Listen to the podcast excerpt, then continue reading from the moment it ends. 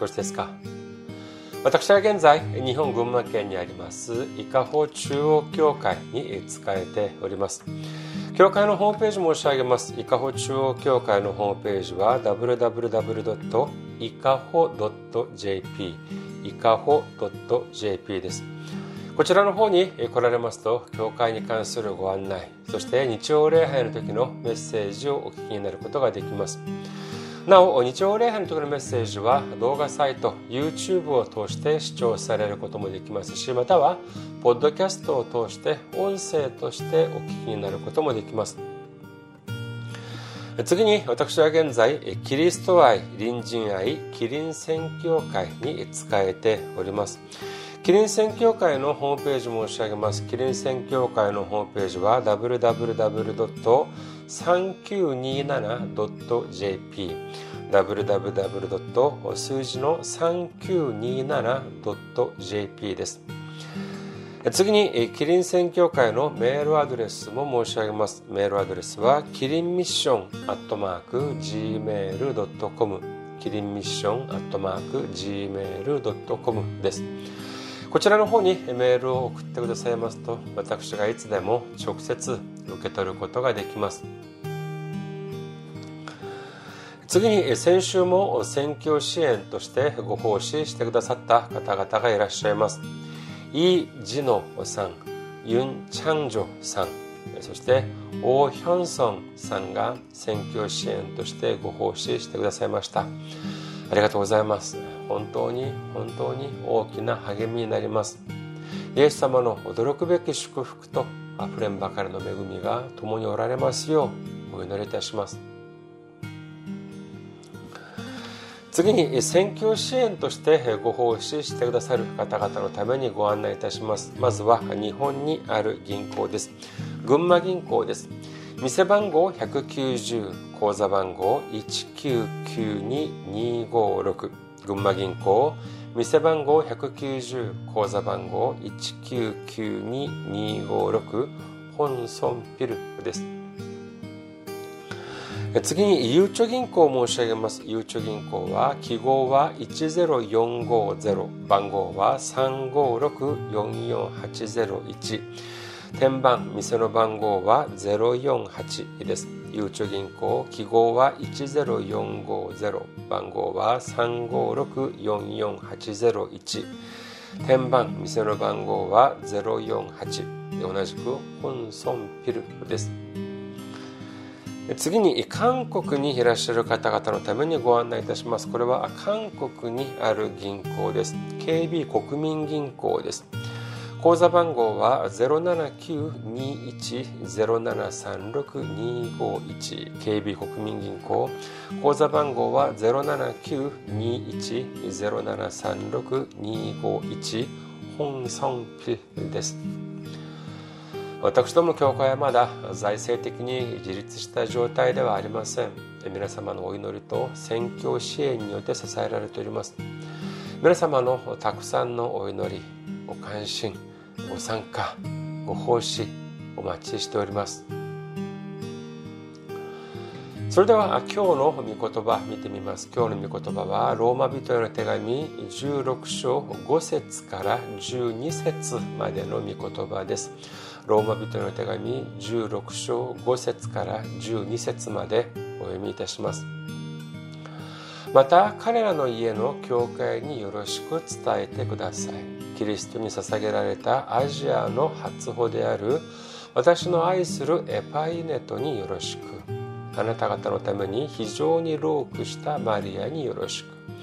私の同胞で私と共に投獄されたアンドロニコとユニアによろしく。2人は人たちの間でよく知られておりまた私より先にキリストにあるものとなりました。主にあって私の愛するアンプリアトによろしく。キリストにある私たちの同労者ウルバノと私の愛するスタキスによろしく。キリストにあって認められているアペレによろしく。アリストブロの家の人々によろしく。私の同胞ヘロディオンによろしく。ナルキソの家の主にある人々によろしく。主にあってロークしているトリファイナとトリフォサによろしく。主にあって非常にロークした愛するペルシスによろしく。アメン。ハレルヤ。主を愛する方はアメンと告白しましょう。アメン。今日は皆様と一緒にローマ人への手紙の公開158回目の時間といたしまして種まきと借り入れというテーマで恵みを分かち合いたいと思います。先週は収穫感謝祭として礼拝を捧げましたけれども私たちが今まで見てきたようにですねローマ人への手紙の16章を、まあ、少しここまで整理をしてみますと1節から2節まではパウロのこの本当に貴重な書簡をケンクレアからローマまでそれこそ1000キロ以上の距離をですねそれも力のある男性ではなく姉妹であるフィベがこれを伝えたという内容が書かれていました。そして第2節そして先週はですね先々週ですねそれはローマからコリントに渡ってきたアキラとプリスカ夫婦にそしてについて見ていました。彼らはコリントからエペソそしてエペソからローマ。そして最後にはまたローマからエペソに続くですね。本当に険しい遠くそして険しいこのような道のりをですね。ただ本当に主の働きのためそしてパウロの働きを献身的に助けたこのような夫婦について見てみました。これからはさ5節からの内容に移りますけれども5節から16節まで見ているとですねずっとあの繰り返しよろしく伝えてくださいよろしくよろしくよろしく というようなですね内容が出てきます。これをですね、ただただ、ただ単に読んでいくというのであれば、これはもう本当に、えつまらない というふうに言えるのでありますが、しかしですね、私たちは忘れてはなりません。それは何かというとですね、この聖書という本は本当に興味深い本だという事実であります。この、えー、聖書にですね、一度ハマってしまうとですね、そうするともう世の中の学問がもう思いつまらなくなってしまいます。例えばですね、ある小説家や哲学者がある本を、まあ、書いた、あその、まあ、本をに関してですね、後世の、まあ、学者たちがですね、これには何を象徴しているのかとか、何について話しているのかについてですね、まあ、いろんなことについて、まあ、主張するということを、まあ、まあ、見受けることがありますけれども、しかし、それは所詮は人間の頭から出てきた考えなのであります。いくら素晴らしい人が書いた文章であれ本だとしてもその考えやそのその考えやその主張が常に正しいだけだということはないではありませんか。それにですね、国語の試験とか見ていますと、まあ、それを本文があり、そしてその本文に関する質問があ,、まあ、あるのでありますけれども、えー、いつだったっけあの、以前ですね、その本文を書いた著者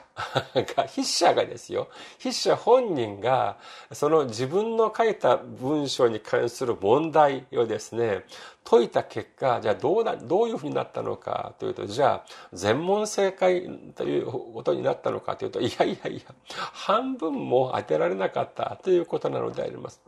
だからこれは何を指すのかというと、だからこれは書く人と、そしてこれを解釈した人っていうのは、これも別々だということなのであります。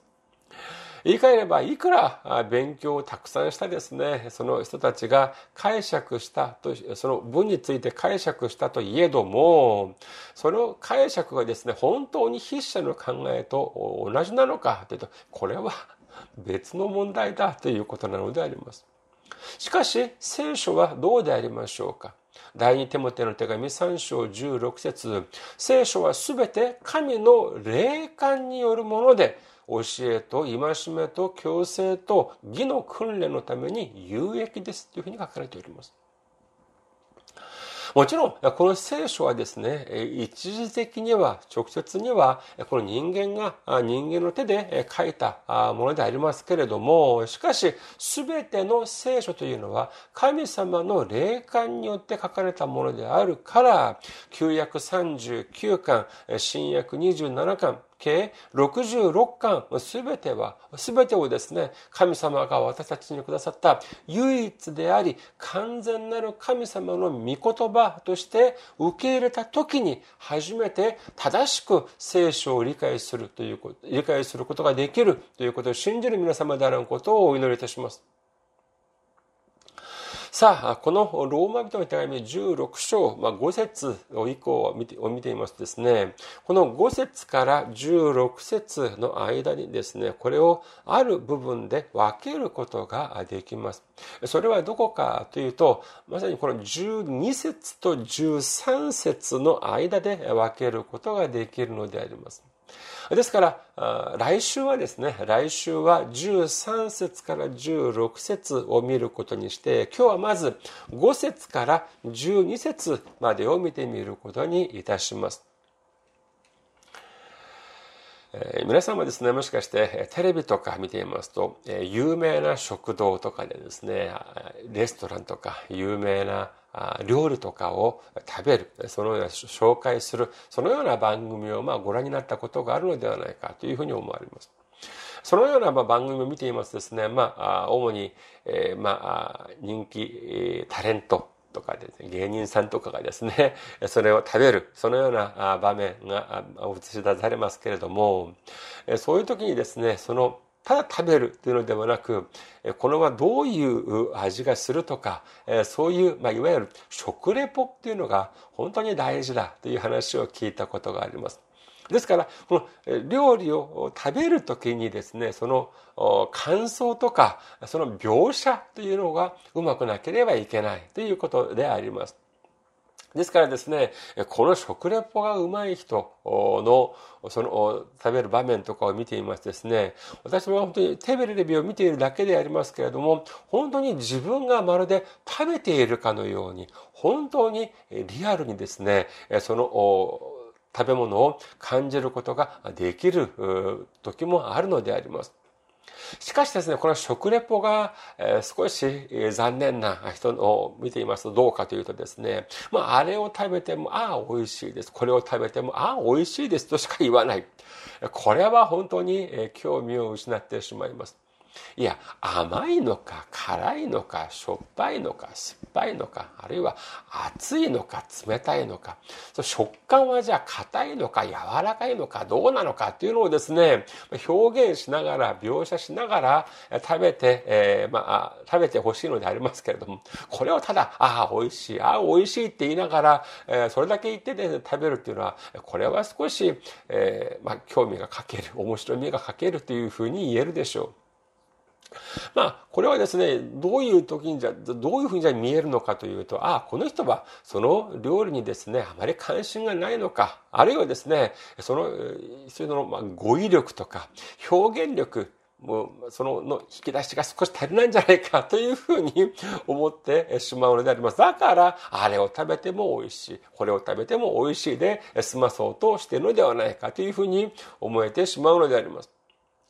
しかしですね、このローマ人の手紙16章を見ていますとですね、特に12節までを見ていますと、本当に一人一人に関する説明が本当に丁寧にされているということを知ることができるのであります。まず5節に登場するこのエパエネトという人はですね、この人は、えー、このアジアで、アジアで実った初めての、まあ、その初歩であるというふうに書いてあるのであります。キリストに捧げられたアジアの初歩であるというふうに書かれています。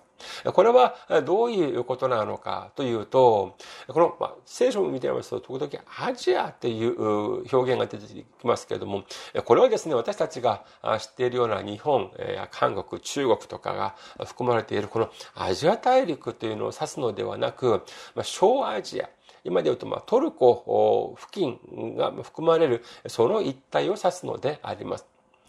ですから、その位置というのは大体、まあ、イタリアと、そのイスラエルの間くらいだというふうに言えるのであります。パウロはこの地域をま中心として働きをしましたけれども、ここで初めてま伝道をした人がこのパイネトということなのであります。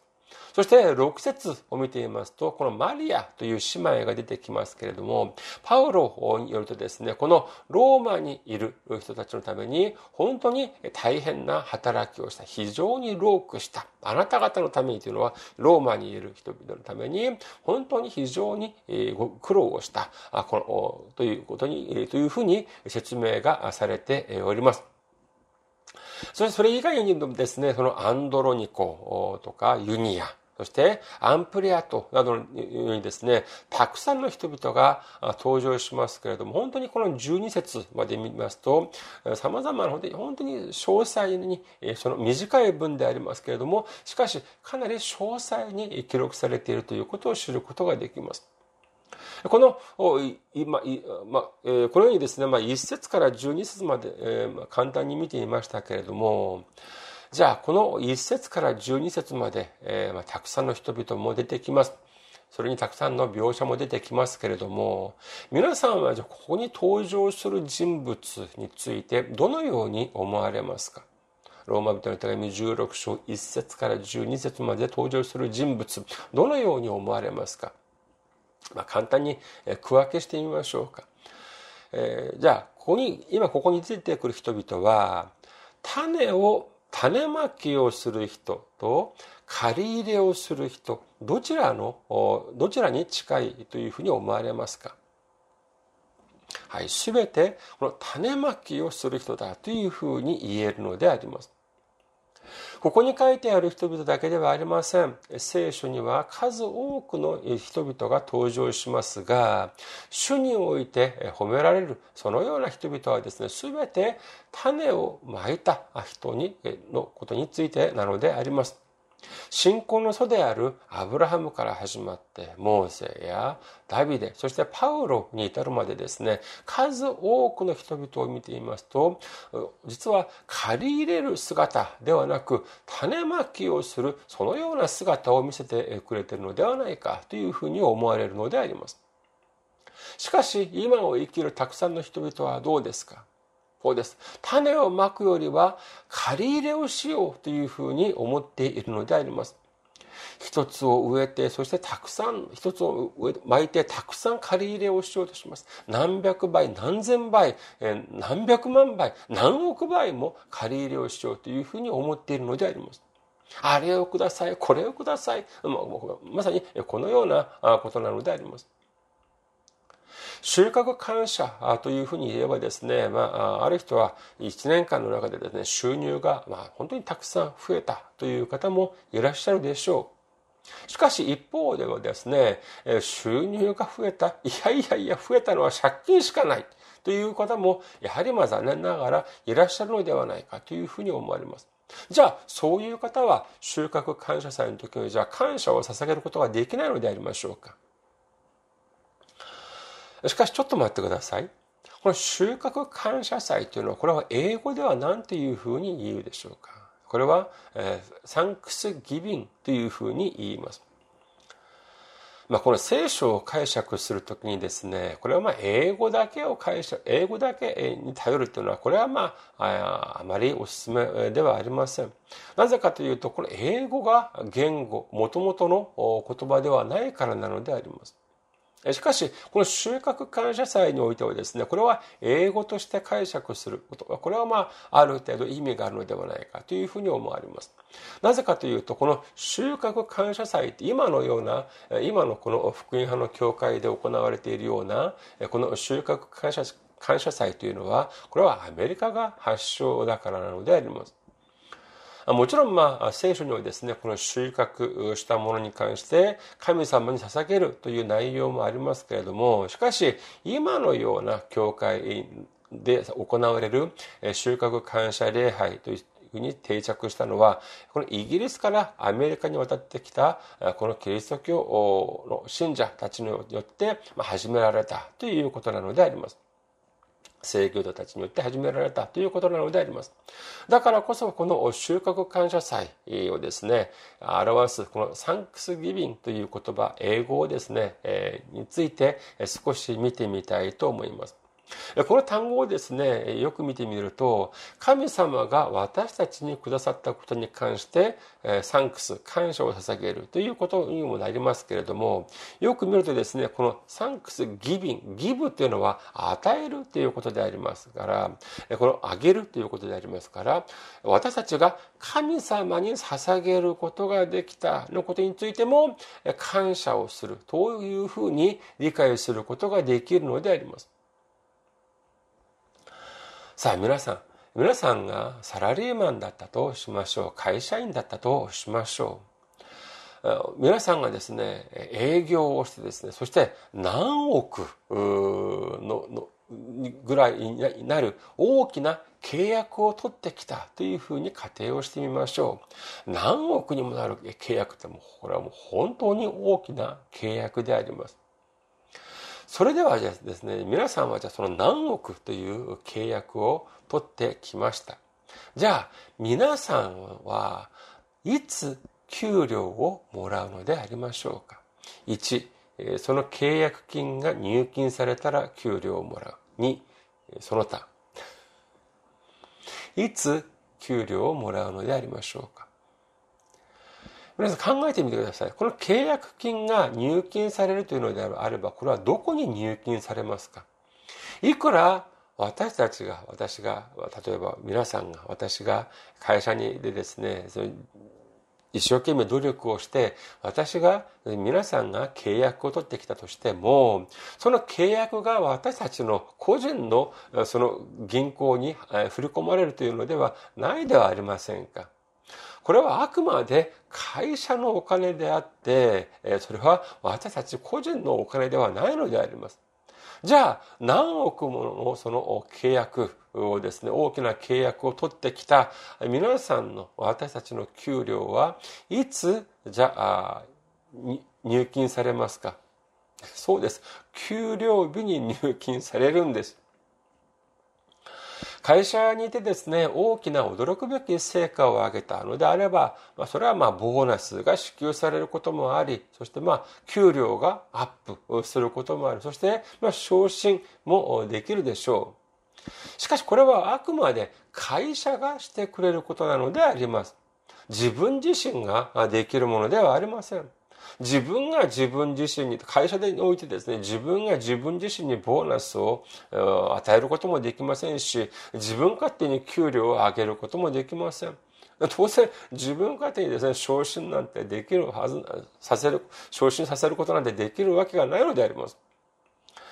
しかし、私たちがですね、与えられた仕事を一生懸命して成果を上げれば、間違いなくそれに見合った結果が与えられるということなのであります。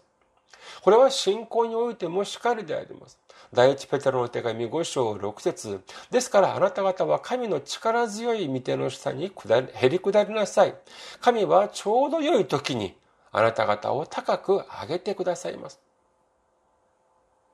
まあもちろん、この世界はですね、この世間はですね、えー、常に公正であるというふうにはまあ限らない。もちろんそれは重々承知しております。間違いなく自分が手柄を立てたのに、えー、ごまをする。あいつが先に、えー、昇進したとか、あいつにか私の手柄を横取りしていたとか、そういうことも、まあ、世間的には十分あり得ます。しかし、主の中においては、これは少しも誤差はないのであります。少しも間違いはないのであります。それでもまだ信じられませんか？そういう方のためにですね、聖書には次のように書かれております。マタイの福音書18章10節あなた方はこの小さい者たちの一人を軽んじたりしないように気をつけなさい。あなた方に言いますが、天にいる彼らの見つかりたちは、天におられる私の父の御顔をいつも見ているからです。というふうに書かれております。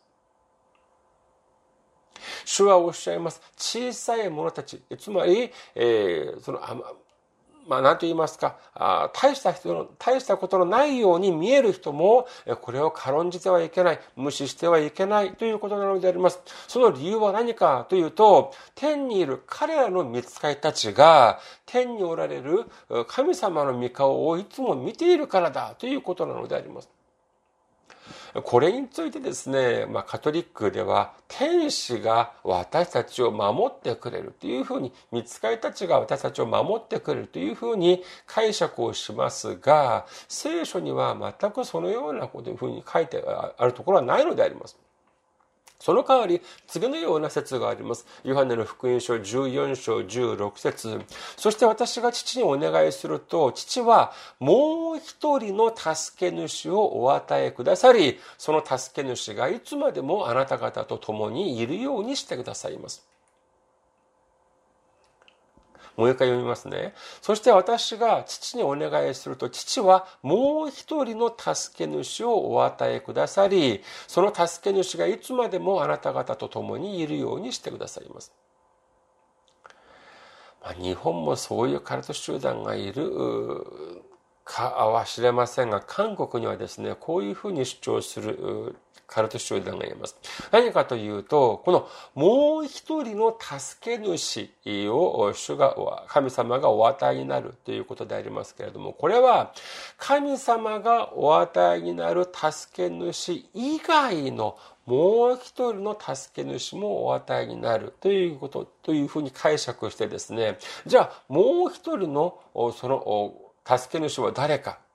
それは教師である自分だというふうに 主張するのであります。まあ、なんとも本当にも単純な、本当に、そういう解釈でありますけれども、しかしそれはそういう意味ではありません。これはどういう意味かというと、今まで弟子たちと共におられたイエス様の代わりにもう一人の救い主、助け主を与えて、私たちに与えてくださり、そして共私たちと共にいるようにしてくださいますということなのであります。それではじゃあ、助け主とは何ぞや？ということでありますけれども、これはじゃあ天の見つかり、天使だということなのかというと、いやいや、そのような記録はありません。それではじゃあ、助けの人は何かというと、ヨハネの福音書15章26節を見てみます。ヨハネの福音書15章26節私が父のもとから使わす助け主、すなわち、父から出る真理の御霊が来るとき、その方が私について証ししてくださいますというふうに書かれております。神様はですね、私たちをですね、その天の見つかりを使って私たちと共におられるのではなく、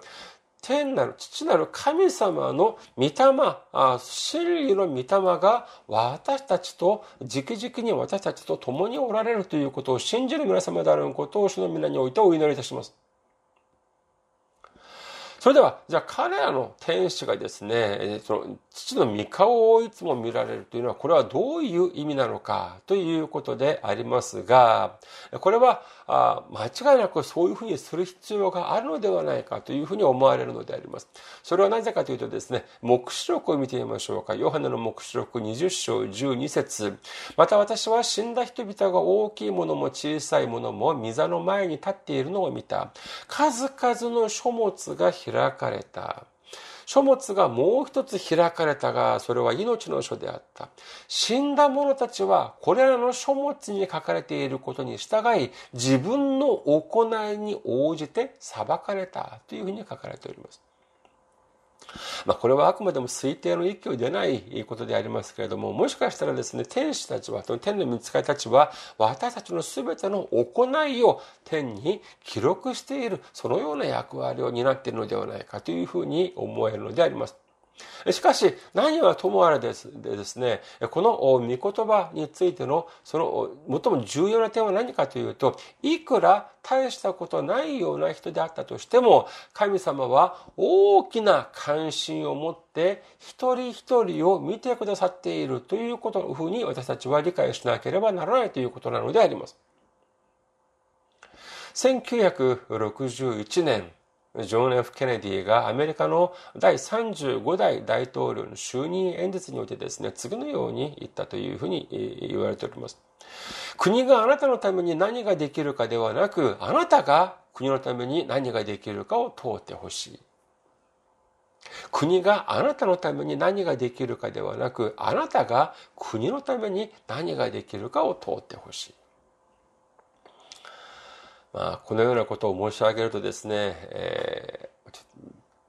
ー、バカだというふうに言われるかもしれませんがですね、実はですね、私はこれを見てですね、これが国政を担うことになる大統領がい、い、ていいことなのかどうか私は少し疑問に感じるのであります。むしろ大統領としてはですね、国民が、その国その国民が国に何かをすることを望むのではなく、それ以前にですね、国が国民のために何をしてあげることができるのか、それをまず考えなければならないんじゃないかというふうに思えてしまうからなのであります。私がひねくれてるからでしょうか しかしですね、まあこれが、まあ大統領が就任演説に行ったから、まあ引っかかるのでありますけれども、もしですよ、もし、これからまあ学校を卒業して、そして社会に出てくる、会社に就職する人に、えー、対してですね、助言をするということであればどうでありましょうか。これをこのように変えてみました。会社があなたに何をするのか、ということを考える以前に、あなたが会社のために何ができるかを考えなさい。こういうふうにすれば、あしっくりくるのではないでしょうか。今から就職する人にですね、会社があなたに対して何かをで、何をしてくれるかを考える以前に、あなたが会社に対して何ができるかを考えるようにしなさい。こういうふうにすれば、素晴らしいアドバイスというふうに言えるのでは言えるのではないでしょうか。会社でですね、働きもせずですね、いつも給料日だけを待ちわびている。そして、なんで私の給料を上げてくれないんだ？なんで私を昇進してくれないんだ？とかですね、なんで私はいつも他の人たちのように、えー、豊かじゃないんだ？こういうふうに不平を、不平不満を並べ立てたらどうなるのでありましょうか？そのような人にですね、会社はその重みのある、その重要な、その仕事なんて任せられません。いつも会社に対する不平不満、上司に対する不平不満、そして同僚や後輩に対する不平不満だけ並べている、そのような人はですね、会社で何の成果も上げられない、上げられないのであります。それではじゃあ私たちは何をしなければならないのでありましょうかそれは私たちが会社のために何ができるかというのをまず考えなければならないのであります。それが何でありましょうか？そうです。それがまさしく種をまくということなのであります。私が会社のためにどのような種をまくことができるのかを考え、そしてそれを行いによって種をまく、種を植えるということが必要なのであります。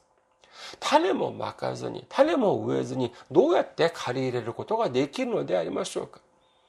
そして、そのような会社においてですね、生活において、私がじゃあ巻いたのであれば、それをじゃあ誰が借り入れますか自分が一生懸命努力をして大きな契約を取ってきたとしても、それは自分のお金ではなく会社のお金なのであります。そして、ちょうどいい時に後になって私たちに戻ってくるのであります。世の中にはですね、本当に、えー、腹立たしい、本当に不公平だということがあるかもしれませんが、主においては全くそのようなことはありません。主が私たちをそれほど大きな関心を持って見つめていらっしゃるからなのであります。だからこそ、まあ、世の中ではですね、自分の努力を会社やその組織が、まあ、分かってくれないということがあり得るかもしれませんが、信仰においては決してそのようなことはありません。詩編121編4節見よ、イスラエルを守る方は、まどろむこともなく、眠ることもないというふうに書かれております。居眠りをすることはね、神様はそのようなことでは、そのような方ではないということなのであります。居眠りもせず、眠ることもせず、神様は私たちを見つめて、そして守ってくださり、そして導いてくださる神様であるということを信じる皆様であることをお祈りいたします。最後に一つ質問をしましょうか。この世の中には素晴らしい会社がたくさんあります。それでは、その素晴らしい会社のために働くことができる人は誰でありましょうか誰でもその会社のために働くことができるのでありましょうかいいえ、そうではありません。その、じゃその会社のために働くことができる人はどういう人かというと、その会社に、その会社の入社試験を受けて合格して、そしてその会社に入って、入った人、その人がまさしくその会社のために働くことができるのであって、それ以外の人、誰でも彼でもその会社のために働くことができるという、こういうことは無理なのであります。言い換えれば、選ばれた人だけがその会社のために働くことができるということなのであります。これはですね、やはり同じくですね、主のために働くということも、これも誰でもできるということではありません。ヨハネの福音書6章44節私を使わされた父が引き寄せてくださらなければ、誰も私のもとに来ることはできません。私はその人を終わりの日に蘇らせます。エペソビトの手紙1章4節から5節すなわち神は私たちを世界の元に置かれる前から彼にあって選び、見舞いで清く傷のないものにしようとされました。神は身胸と御心のままに私たちをイエス・キリストによってご自分の子にしようと愛を持ってあらかじめ定めておられましたということなのであります。第一ヨハネの手紙4章19節私たちは愛しています。神がまず私たちを愛してくださったからです。というふうに書かれております。そうです。私たちが主のために種をまくことができるの、できる。これはな、なぜかというと、主がもうこの世が生まれる前から、できる前から私たちを選んでくださり、そして私たちが主を、神様を愛する前から、神様が先に私たちを愛してくださり、そして私たちを主の身元に導いてくださったからだということを信じる皆様であることをお祈りいたします。これからは収穫感謝祭においてですね、収穫感謝祭を迎え、ただ、主が私たちに何かをしてくれ、くださるということだけを待つのではなく、私たちが喜びを持って、信じる心と御言葉によって、主の見舞いにおいて、行いに、行いという種をまいたときに、主から大きく高められる皆様であらんことを主の皆においてお祈りいたします。ありがとうございます。また来週お会いしましょう。